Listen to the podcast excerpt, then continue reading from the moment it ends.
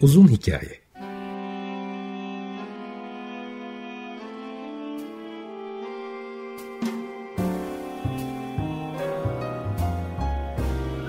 Sinir bilim, psikoloji, felsefe ve müzik.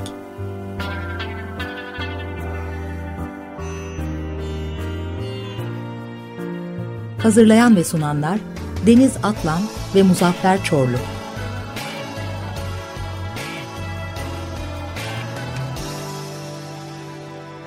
95.0 Açık Radyo'dan Açık Radyo.com.tr ve onun uzun hikayesinden herkese selamlar. Bugün tekrar e, bir oyuncu konuğum var. Kendisi Levent Üzümcü. Levent Bey hoş geldiniz. Merhaba, hoş bulduk. Teşekkür ederim bu güzel davetiniz için. Ben teşekkür ederim kabul ettiğiniz için. Şimdi öncelikle iyisiniz umarım. Her şey yolundadır. Evet, iyiyim her şey yolunda. Güzel. Ben hemen direkt birkaç tane sorum var. Onlarla e, başlamak Lütfen. istiyorum. Şimdi bizim alanımızda, neuroscience'da, sinir bilimde sanatla ilişkilendirmeler yaptığımız zaman ister istemez mutlaka işin sosyolojik taraflarına, insan gruplarına giriyoruz. Özellikle yeni eklektik akımlarda sanatı sadece sanatla, e, sinir bilimi sadece sinir bilimle değerlendirmeyip ikisinin iç içe geçtiği noktaları artık ele alıyoruz. Zaten bir sürü enstitüde var. Şimdi buradan baktığımız zaman mesela sizin bazı röportajlarınızdan dolayı e, okudum ve dinledim. E, birkaç tane soru geldi aklıma. Çünkü bu bağlamda olduğunu düşünüyorum. Onlardan bir tanesi mesela sizin hala yapıyor musunuz bilmiyorum. İstanbul'da, Türkiye'de yaşamadığım için atlarsam lütfen kusura bakmayın ama mesela oyunlarınızdan bir tanesi anlatılan senin hikayendir de bir öz bir çekirdek var. O da insanların e, xenofobi diye belki bilinen işte bir başkasını kabul ederken ki yaşadığı bir fobi belki de. Belki e, bunun evrimsel biyolojik kökenlerini de e, anlamak mümkün. Sonradan gelenin e, oyunu bozma eğilimi insanlar arasında böyle bir ön yargıya yol açıyor. Buradan bakarak hem o oyunun e, oyunu merkeze koyabilirsiniz hem de gerçekten de e, sadece Türkiye'de değil belki de dünyada e, xenofobi gibi özellikle insanlar arası ilişkilerde ön yargıları yok etmede tiyatro ya da oyun, oyunculuk, meddahlık etkili bir yöntem mi? Mesela sizin tecrübeleriniz ne diyor? Bu anlatılan senin hikayendirdeki o çok girift yapı, Türkiye'nin o mübadele sırasında geçirdiği inanılmaz travmalar. Gerçekten de hem bu oyun sayesinde ya da belki yüzünden demem lazım. İnsanların buna dikkatini çekecek şekilde içlerine girdi mi? Genel olarak sorarsam e, xenofobi gibi sosyolojik fobilerde oyunculuğun, tiyatronun yeri neresi size göre? E, bir, bir tedavi olarak tabii ki gelip de bununla ilgili e, ahkam kesecek durumda değilim. Çünkü o sizin mesleğiniz ve ben onu bilemem. Ama gelen insanların tepkilerinden okuduklarım var. Onları söyleyebilirim size aynı dertten muzdarip olduğu zaman insanlar geldikleri yerin pek bir önemi kalmıyor. Yani yerinden yurdundan zorla edilmek bileşkesinde buluştuğun zaman o bir Girit adası olabilir, Şam olabilir, işte Erivan olabilir, üç küp Selanik olabilir hiç fark etmiyor. Herkes aynı dili konuşuyor çünkü diğerlerinden yurtlarından zorla edilmiş insanlar. Bir oyun olarak farkındalıklarının ve birlikte olmalarının yolunu açıyoruz. Çünkü yerinden yurdundan edilmiş olmak herhangi bir şeye denk düşmüyor. Ya bir, bir IQ'ya denk düşmüyor mesela. Onların toplam olarak tek ortak noktaları bir yerden bir yere zorla gönderilmiş olmaları. E, bu insanların oyuna geldiklerinde birbirleriyle olan temasları da bizim için çok önemliydi. Yani e, ırksal olarak belki de birbirlerine işte xenofobi e, merkezinde e, kötü gözle bakan insanlar aslında yaşadıklarının aynı olduğunu fark ettiler. Hı hı. Anlatılan mevzunun da belli bir noktasından itibaren her ikisini anlayabileceği bir oyun olması, her e, algılayışa, her türlü beğeniye açık bir oyun olması da bunun en büyük avantajlarından biriydi. Onları bir noktaya getiren, onların bir noktada olmasını sağlayan, eğer bir işe yaradıysa bundan örnek verebilirim size. Bunu söyleyebilirim. Ama psikolojik olarak bir yararı oldu mu onların hayatında bunu bilecek durumda değilim açıkça söylemek gerekirse. Ama amaçlarından bir tanesi buydu. Peki şey bildiğim kadarıyla e, siz de aslında köken olarak en azından bir taraftan e, Türkiye'ye batı tarafından biz de bizim ailemizde baba tarafında batı tarafından göç eden e, bir aile. Ama, ama gene o röportajda okudum ve çok ilgimi çekti. Çünkü özellikle e, Türkiye coğrafyasında, Türkiye ülke, ülkede çok fazla bir sürü yönden göç etmiş e, aile var. Hatta belki toplumun önemli bir kısmı doğudan batıdan kuzeyden güneyden gelerek Türkiye'ye tabii hem bir yandan kendi orijin kökenlerindeki kültürü e, taşımakla beraber hem de var olan kültürle de adapte olmak. Belki bu işte zor bir çelişki yaratıp bir takım kültürel e, dizonanslar yaratmış olabilir ama bu oyunda aslında biraz daha şey mi vardı? E, ondan sonra hani diğer sorulara geçemem. Bunu çünkü ben seyretmemiş olmanın e, üzüntüsünü yaşıyorum. Neden? Çünkü bir yerde söylemişsiniz sanıyorum ekipten birisinin yurt dışına çıkması o zamanlar mümkün değil daha galiba. O yüzden Türkiye'de kalmış oyun. Hatta sadece Erzurum'da bile 200 kere mi oynanmış? Doğru mu biliyorum? Evet, Erzurum Devlet Tiyatrosu'nda oyunun yazarı ve yönetmeni olan Cengiz Toraman tarafından 200 kere oynandı ki sanıyorum Erzurum Devlet Tiyatrosu'nda en çok oynanan oyun. Tek kişilik bir oyun olmasına rağmen. Hani çok iyi oyunlar elbette vardı ama dediğim gibi bu oyuna ilgi çok çok daha fazlaydı. Seyircinin teveccühü çok daha fazlaydı. Ben oyunun premierini izlemiştim ve Cengiz'den rica ettim. Lütfen oynamayı bitirdiğinde ben oynamak istiyorum oyunu dedim. Ama o zaman Cengiz Toraman oynuyordu yani ilk şey. Evet, evet, evet. Aha, 200 oyunun yazarı. Yazarı yönetmeni biliyorum ama önce onun oynadığını bilmiyordum. Okey. Önce o oynamıştı. Onun yazdığı bir oyundu bu. Hı hı. Ve benim olduğum için oyuna bir sahne eklendi, bir sahne çıkarıldı. Bir Erzurumlu ortak bir arkadaşımız, köken olarak Erzurumlu ama İzmirli olan bir arkadaşımızın hikayesi vardı. Hakan'ın hikayesi, Hakan Coşkun'un hikayesi. Onu çıkarttık daha içselleştirebilmek için bu tek kişilik gösterinin ikinci perdesinin birinci sahnesi Safili İbrahim'in yani benim dedemin sahnesi oldu. Onun hikayesini anlatan bir sahne oldu.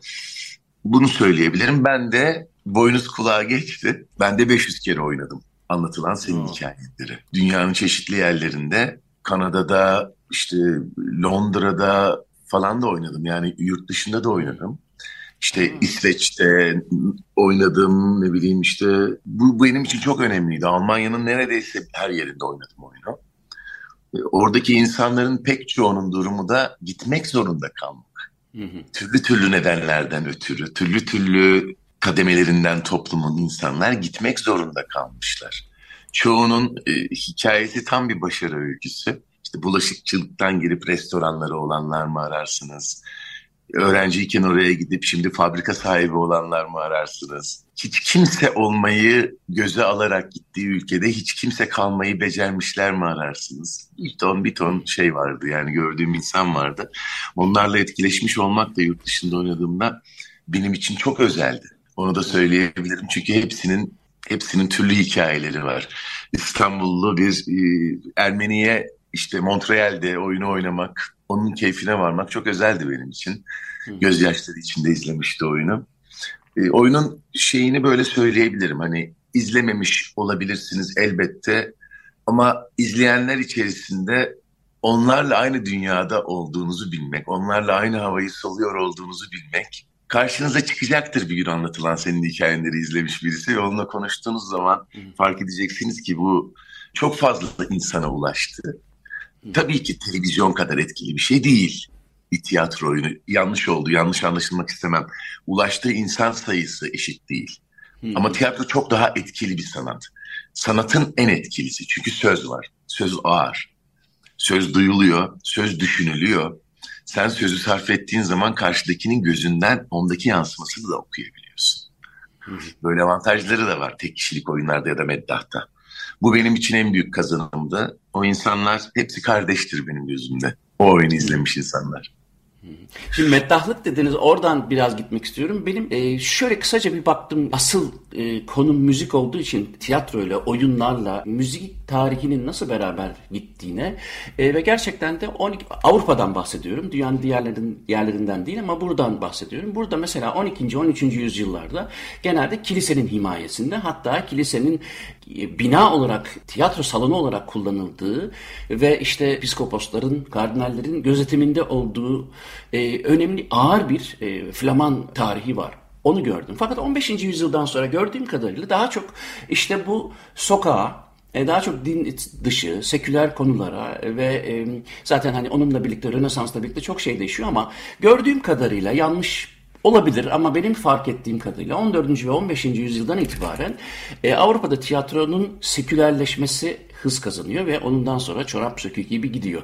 Fakat aynı yıllarda e, meddahlık dediğim şey aslında sanıyorum ya işte bir peygamber ya da padişahı övmek, ona güzel sözler söylemek için başlayıp ama sonra e, gene tıpkı Avrupa'daki e, tiyatronun diyelim e, serüveni gibi Türkiye'de de bu e, halka inen, e, kahvenelere kadar inen yani inmek burada negatif anlamda değil, ulaşan diyelim e, bir önem kazanıyor. Ve e, bir yerde gene okuduğum için söylüyorum. Sizin de bu e, meddahlığı çok önemsediğinizi hatta e, tiyatronun bir janrı olarak belki de daha samimi bir kategori olarak sanki e, anlattınız. Doğru mu anlamışım bilmiyorum ama Kesinlikle öyle öyle. düşünüyorsunuz? Kesinlikle öyle. Çünkü e, klasik anlamda tiyatro, o sizin bahsettiğiniz biraz önce atıfta bulunduğunuz yıllardan sonra, yüzyıllardan sonra yavaş yavaş seyirciyle tiyatronun arasına o seyircinin izlediği yere bir duvar örmeye başlar. Yani seyirci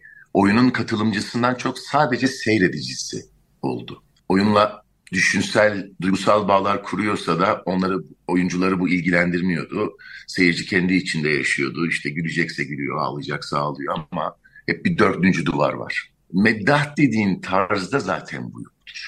Yani meddah birebir seyirciyle bağlantı halinde bir şey sergiler ve seyircinin düşünme kıvraklığını da yönetir meddah aynı zamanda. Sadece seyircinin kendisine bırakmaz, aynı zamanda etken de olur onların düşüncelerine. Onların düşüncelerine yön veren de olur ve bunu birebir yapar. Farklı türlü yollarla da yapar. Tabii ki bu bir yanlış anlaşılmasın bir beyin yıkamadan söz etmiyoruz burada. Sanatın dilinin ve duygusunun seyirciye ulaşmasından bahsediyoruz. Hı hı.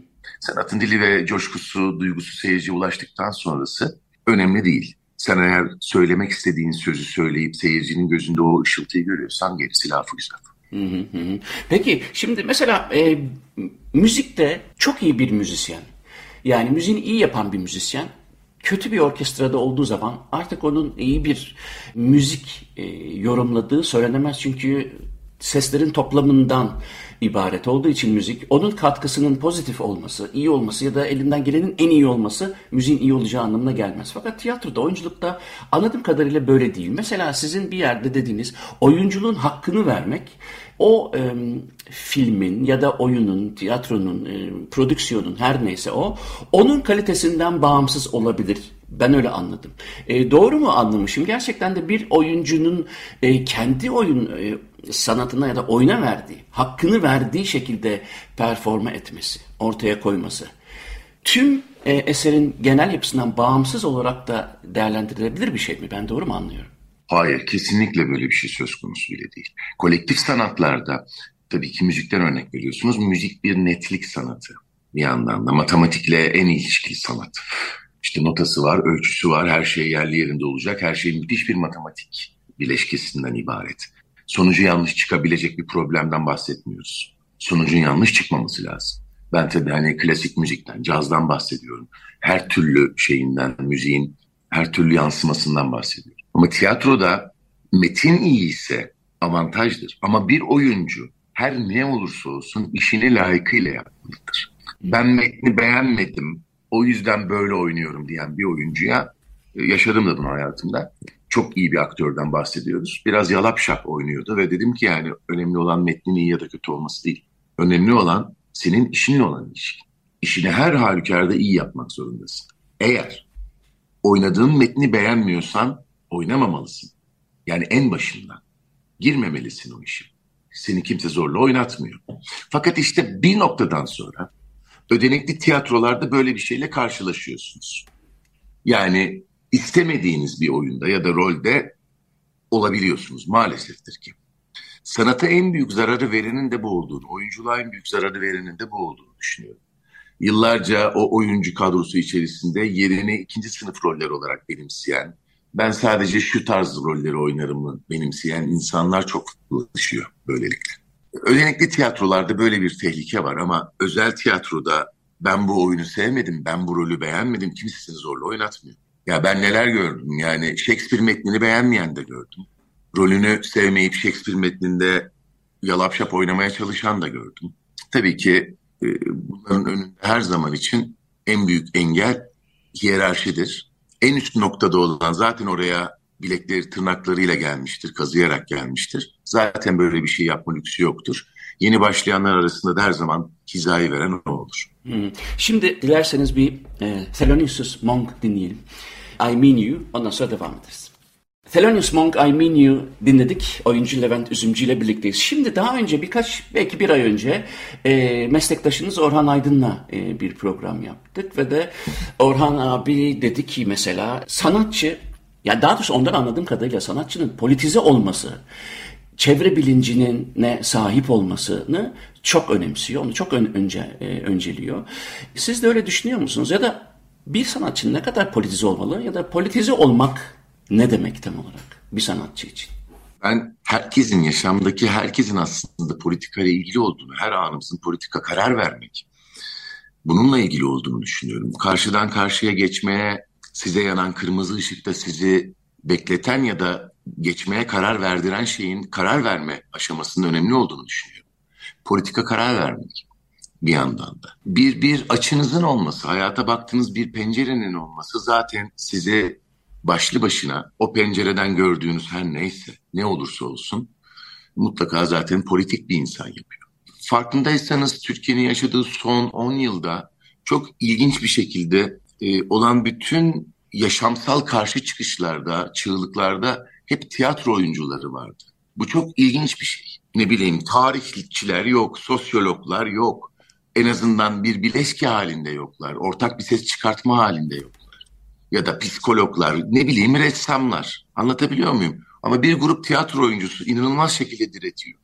İnanılmaz şekilde diretiyor. Çünkü sizin bildiğinizi umduğum çok klasik bir söylem vardır. Oyuncu ışığı anlamda ilk hissedendir der. Aynı zamanda onun hislerinin kuvvetli olması nedeniyle o söylenmiştir. Ama aynı zamanda oyuncu karanlığı da anında ilk hissedendir.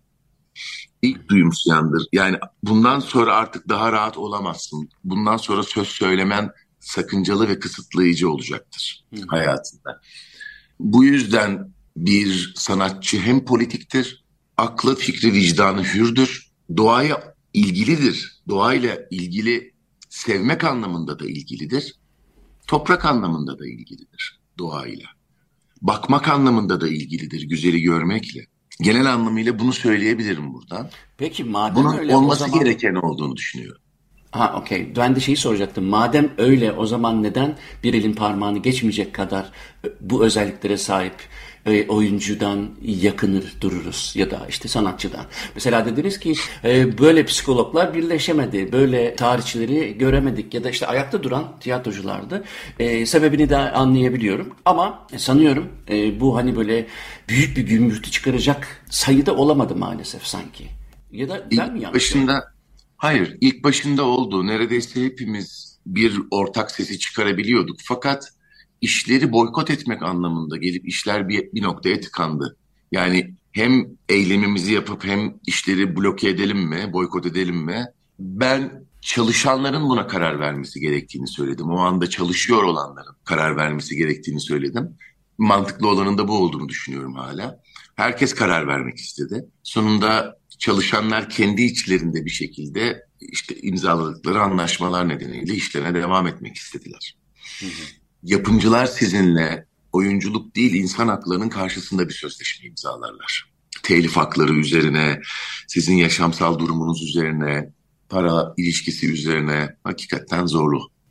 Şimdi mesela Zorlu. The West Wing gibi politik janrlı oyunlar, tiyatrolar e, Avrupa'da var. Sanıyorum belki de Türkiye'de de vardır. Fakat orada bir ayrım var ve bu ayrımı e, bir röportajınızda çok iyi e, anlattığınızı düşündüm. Onu açmanızı isteyeceğim. O da şu ayrımdan kastım.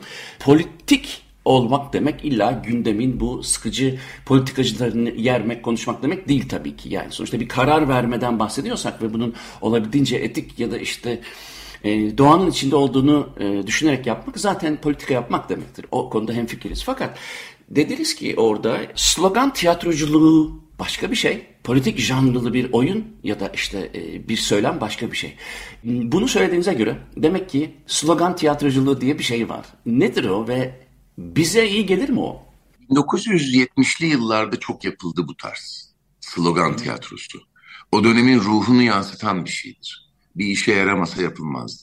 Fakat dönemin ruhu artık slogan tiyatrosunu kaldıracak bir ruh değil. Zaten onu yapacak olan insanlar da artık çok azaldı. Artık slogan tiyatrosu dediğim gibi toplumsal motivasyon da yok artık. Ya 1970'lerdeki enerji de yok artık. Bakış o jenerasyonun çok önemli buluyorum jenerasyon lafını. Bunun karşılığını çok önemli buluyorum.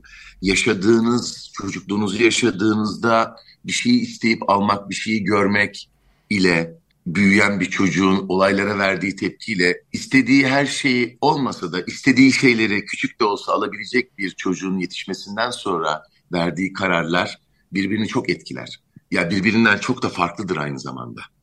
Ama aynı dünyada yaşarsınız. İşte şu an 68 kuşağı dediğimiz siyasi bir ya da bir tür gençlik hareketine denk düşen bir o zamanın bir tanımlamadır. Ve 68 kuşağı dediğimiz insanlar şimdi boomer olarak algılanıyorlar. Düşünsenize yani dünyada ne kadar büyük devrimci hareketler yapmış bu insanlara şimdi geri kafalıya denk düşen boomer deniyor. Yani bunun da bir türlü çağların barışamaması mı görüyorum ben olduğunu zannediyorum. Bence 1968'de ve 78'deki o iki kuşakta çok önemli iki kuşaktır. Ama doğum tarihlerine baktığında ikisi de boomer. Şimdiki gençlerin gözünde.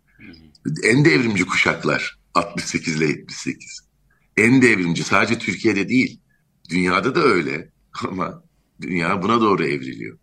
Ee, onun için e, bizim bakışımızda, bizim algılayışımızda bu politik ve slogan tiyatrosu o dönemlere denk düşen bir şeydi. Onların yaptığına denk düşen bir şeydi.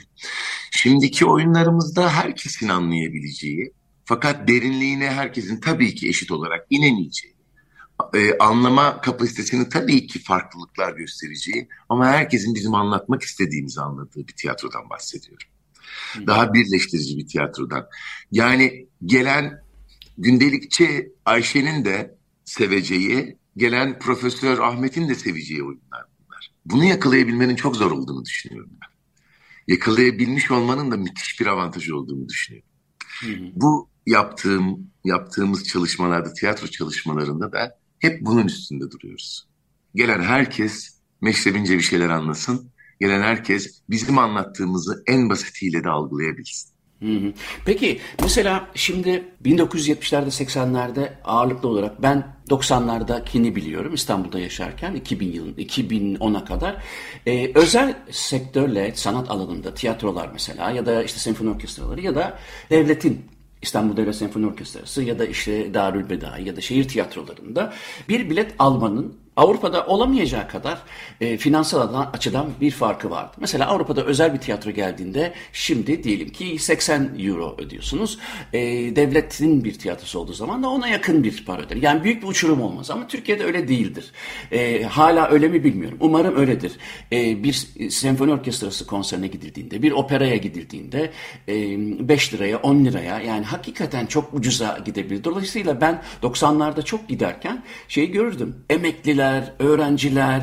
E, çünkü neredeyse bedavaya yakın ve buna rağmen gene de çok kaliteli işler, iyi niyetle çalışılan işler çıkardı. Mozart'ın Don Giovanni'sini bu akşam dinleyip yarın Be Beethoven Senfoni ve e, Dvorak dinlemek mümkündü. Ya da işte şehir tiyatrolarında çok iyi bir Shakespeare ya da Aziz Nesin oyununa gitmek bir simit bir çay parasına e, gelirdi. Dolayısıyla herkes hiçbir bahane bul, bulmasına gerek kalmaksızın buralara ulaşır. Eğer hala öyleyse sorum güncelliğini koruyacak değilse güncel bir soru olmayacak.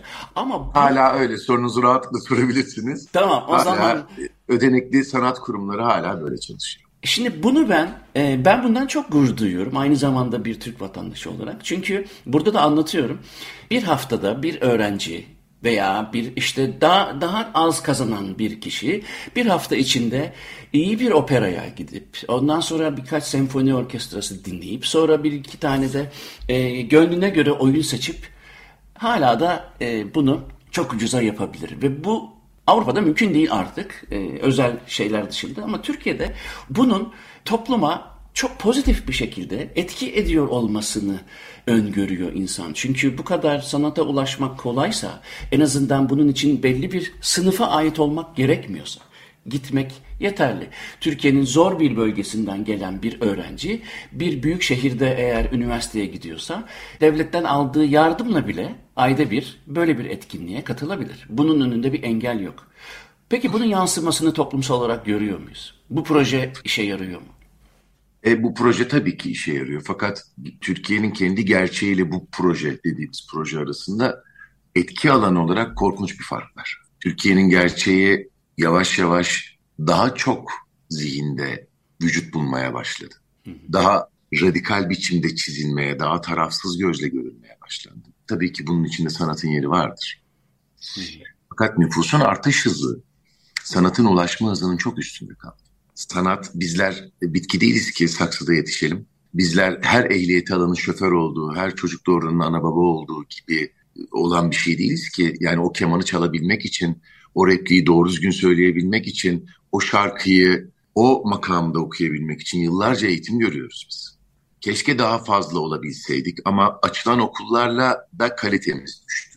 Kontrolsüz bir şekilde açılan üniversitelerle birlikte kontrolsüz şekilde açılan konservatuvarlar, oyunculuk bölümleriyle ister istemez o kalitesi düştüğü için yetişen öğrencilerdeki kalitenin düşmesiyle doğru orantılı olarak düştü. E, bu, bunu söyleyebilirim. Bu işin acı tarafı tabii ki yani. Ama iyi tarafı ne? Tamam karşımızda televizyon gibi bir dezenformasyon kutusu var. Yani evinize size yalan söyleyecek bir makine alıyorsunuz. Sürekli yalan söylüyor size. Makine yalan söylemiyor. Makinenin içindekiler yalan söylüyor. Ve bunun ağırlığı sanatın ulaşabildiği yerlerden çok daha fazla yere ulaşmasında. En kılcal damarlara kadar nüfuz etmesinde. Ve televizyon dezenformasyon için kullanılıyor bu ülke. Bu size işte televizyondaki bir komedi programını izleyip sırf sahnede yapıyor diye tiyatroya gittiğinizi dahi düşündürtebilir. E, televizyon herkesin evinde. Herkesin evinde olduğu zaman da bu dezenformasyon aracı olarak kullanılıyor. Televizyonu izleyen insanlar da kendilerini sanatla bir şekilde bağlantılı hissediyorlar. izledikleri dizilerle. Ama mesela tiyatroya gittin mi diye soruyorsun. Ne izliyorum işte televizyonda diyor. Sırf sahnede oynadığı için bir komedi programı. Böyle şeyler oluyor. Onun içinde karşınızdaki güç, kalabalık ve dezenformasyona maruz kalmış bir kalabalık olunca ister istemez bunun zorluğunu çekiyorsunuz. Bir yandan da sanatın ne olduğu bir alışkanlıktır. Anlamış olmak, sanatla içli dışlı olmak, sanatın bir ihtiyaç olduğunu fark etmek hayatta özellikle çocukluk yıllarıyla çok bağlantılıdır. O yüzden biz çocuk ve genç tiyatrosuna çok önem veriyoruz. Olabildiğince gençlerimizi işte tiyatro ile buluşturmaya çalışıyoruz. Çünkü ödenekli sanat kurumlarının varlık nedeni, örneğin tiyatronun yasal olarak da varlığının nedeni orada yazar. Türk oyun yazarlığını ve Türk seyircisini oluşturmak ve geliştirmek. Hı. Bütün bu ödenekli sanat kurumları gencecik bir cumhuriyet döneminde kurulmuş, ulaşılması halkın her kesimi tarafından kolaylıkla sağlanabilecek bir şeymiş gibi dizayn edildi. Çok da iyi yapıldı çünkü Türkiye gibi ülkelerde buna böyle ihtiyaç vardır. Hı. Evet, Türkiye'de Van Devlet Tiyatrosu'nun 20 liraya oyun oynamasına Vanlı'nın ihtiyacı var. Tıpkı Trabzonlu'nun, Sivaslı'nın, Erzurumlu'nun olduğu gibi. İzmirli'nin, İstanbullu'nun, Adanalı'nın olduğu gibi. Buralarda hep devlet tiyatroları var. Ankaralı'nın, özellikle öğrencileri ve emeklileri görüyor olmanızın altında yatan da paraları ona yettiği için ama paralarının yettiği şey de hiç fena değil. Söylediğiniz gibi. Dünya çapında e, klasikler tabii ki ister istemez bu ülkede yaşıyor olmaktan dolayı karşılaştığımız algılayış nedeniyle zorluklar var. Biz mesela bunu tiyatroda çok yaşarız. Tiyatronun tekniğinin her zaman oynanan oyunla çok da ilgisi olmadığı düşünülmüştür. Ama pek çok tiyatrocu abimiz bu oyun tutar mı diye tekniğe gider sorar. Çünkü halkın bir yansımasıdır. Sanatla, sanatın bilgisiyle yüklenmemiş, beğenisiyle bakan ve karşılaştırma yeteneği olan orada uzun yıllardan beri çalıştığı için karşılaştırma yeteneği olan insanlar bu oyun tutar, bu oyun tutmaz derler ve yüzde doksan tutar. Onların dediği. Yani orada aslında bir istatistik e, anket gibi bir hizmeti oluyor yani. Şimdi isterseniz Levent Bey bir Bill Evans Waltz for Debbie dinleyelim. Sonra son kısma geçelim olur mu? Tabii ki. Bill Evans Waltz for Debbie dinledik. Oyuncu Levent Üzümcü ile birlikteyiz. Şimdi bir şey soracağım. O da e, Eskişehir Anadolu Üniversitesi tiyatro bölümünden mezun olduğunuzu biliyorum. Doğru mu? Ondan sonra da Los Angeles'ta oyuncu yönetmenliği üzerine bir eğitim var değil mi? Ne demektir o? Oyuncu yönetmenliği? İşte e, directing actors. Genellikle koçlar, oyuncu koçları bir oyuncunun birçok işe hazırlanması için hazır tutarlar onu. Oyuncu yönetmeni ise oyuncunun spesifik olarak bir işe hazırlanmasını sağlar. Mesela yaptınız mı siz bunu? Ee, tabii tabii tabii. Türkiye'de Türkiye'de yaptım elbette. Hı. Geldikten sonra da yaptım. Spesifik olarak işlere bağlı çalıştım. Tabii ki hani çalış, kiminle çalıştığını söylemiyorum. Onlar söylemeliler böyle bir şeyi. Yani şununla çalıştım, bununla çalıştım. E, yanlış anlaşılabilir diye. Onlar söylerlerse söylerler. Onun için ben de onun çok fazla üstünde durmuyorum. E, sonra konservatuvarda, mezun olduğum konservatuvarda o zamanlar çalışabiliyordum. Üniversiteler bu kadar baskıya maruz kalmamışlardı. E, şu an itibariyle artık üniversitelerde, ödenekli üniversitelerde çalışamıyorum. Sadece de ödenekli üniversitelerde, devlet üniversitelerinde çalışıyorum. Hı hı. Çünkü bunun para için yapıldığını, yapılması gerektiğini düşünmüyorum. Mesleği paylaşmanın, yeni meslektaşlar yetiştirmenin kutsal bir iş olduğunu düşünüyorum. El vermek hususunda biraz zayıf kaldım bu anlamda. Hı hı. Peki şimdi daha önceden bir buçuk yıl önce Zülfü Livaneli ile bir program yapmıştım ve de Zülfü Livaneli de demişti ki hayatımdaki en büyük pişmanlıklardan bir tanesi keşke hiç politikaya bulaşmasaydım. Şimdi sizin Sosyalist Enternasyonel'deki konuşmanızdan sonra başınıza gelenler artık Türkiye'nin malumu. E, dolayısıyla 2015 yılında 2020'ye kadar belki ay kaldı. Sonra geri döndünüz değil mi şehir tiyatrolarına geri döndünüz. Kanunen gasp edilen 657'ye tabi haklarım hala Danıştay'da bir davada sürmekte. İstanbul Büyükşehir Belediyesi demokrasi güçlerinin eline geçtikten sonra oradaki e, başkan sayesinde tekrar dönmem istenmiş. Davam sürdüğü için beni başka bir kadro üzerinden İsper diye bir şey var. Onun üzerinden kadroya aldılar tekrar. Yani tiyatroya ikinci kez girmiş oldum. Peki bir şey diyeceğim. O, Ama e, davam aslında... devam ediyor şey gibi e, bazı motivasyonlar hareket tekrarlandığı zaman gücünü arttırır. Mesela Fatih Sultan Mehmet'in e, iki kere tahta çıkması gibi. Oyunculukta da ya da müzisyenlikte de benim bir e, arkadaşım vardı. E, ciddi bir caz müzisyeniydi ve bir hastalıktan muzdarip oldu. Sonra kurtuldu o hastalıktan ve tekrar sahneye döndü. E, davulun başına döndü ve bambaşka bir adam olarak döndü. Sanki yepyeni bir motivasyonu sanki eskiden kıymetini bilmiyordu da şimdi çok daha fazla biliyormuş gibi bir motivasyonla yeni yeni işler yapmaya ve de riskler almaya başladı. Benim aklıma bu sizin durumunuzu getirir. Şimdi tekrar e, şehir tiyatrolarına dönmek onca yıldan sonra başka bir motivasyonu hissettirdi mi? Böyle bir farklı bir şey hissettiniz mi yoksa da daha böyle birazcık karamsar ve durgun muydunuz? Hayır. Son derece hayatın her anında olduğu gibi coşkulu ve umutluydum. Zaten inandığım dünya sadece siyasi bir şekilde açıklanabilecek bir dünya değil mi? Yani sadece sosyalistim diyerek birçok şeyi tanımladığınızı düşünmeyiniz yani. Aslında tanımlar ama herkes her zihinde değil. Ben yaşadığımı söylemeyi ve söylediğimi yaşamayı seviyorum. Göründüğün gibi ol, olduğun gibi görün. Buna gerçekten inanıyorum. İnanmadığı bir şeyi yaşaması insanın çok kötü. Ya da söylediği şeyi yaşamamış olması, yaşamıyor olması. Umutluyum, mutluyum, her zaman için duyduğum şeylere eğer yeni duymuşsam ve beni gerçekten şaşırtmışsa şaşarım, merak ederim. Bunları hiç kaybetmedim. Çocuk var içimde. Onunla her zaman barışığımdır. O çocukla, içimdeki çocukla. Çünkü bir insanın ana vatanıdır çocukluğu Doğan Cüceloğlu'nun söylediği gibi. Ve ergenliği çok çok kıymetlidir benim için. Yaşadığım, doğduğum, büyüdüğüm yerler, tanıdığım insanlar. Sadece belli bir tek kelimeyle açıklanacak bir şey değil bunlar. Hmm. Bu coşku asla yitecek bir şey değil. Çıktığımda sadece buruktum. Neler yaşadığımı düşündüm. Adaletin olmayışını düşündüm. Adalet su gibi, ekmek gibi bir şey. Türkiye'deki en büyük problem adaletin olmaması.